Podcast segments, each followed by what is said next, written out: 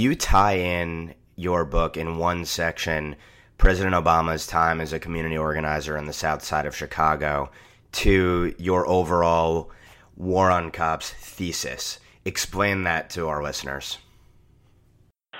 Well, Obama uh, was in Chicago. It, was his first job in the 1980s, and he was utterly blind to the problems that was really driving the black uh, crime rate and and poverty there.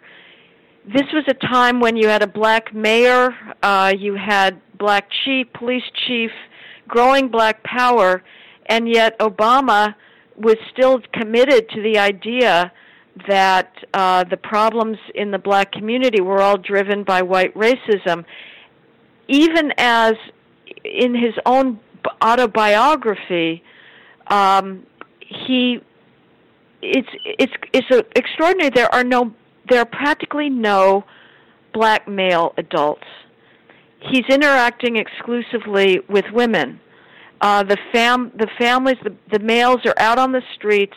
They're not raising their children, uh, and e- even then, the the crime rates, the children were being killed by young killers, all of fatherless homes.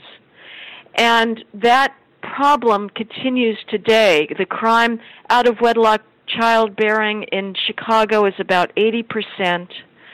And you can talk to young boys who say, I needed my father. I need my father. Uh, but you have now problems in the in the black community, something called multi-partner fertility, where the mother has four kids by four different fathers, and the father has has six kids by three different mothers.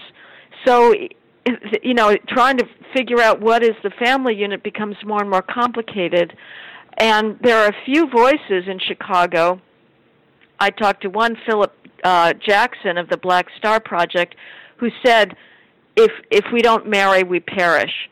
But by and large, uh, unfortunately, the black clergy there are are still committed to a narrative of black victimology and will not uh, address really the, the core root of the crime problem, which is uh, fathers not taking responsibility for their kids.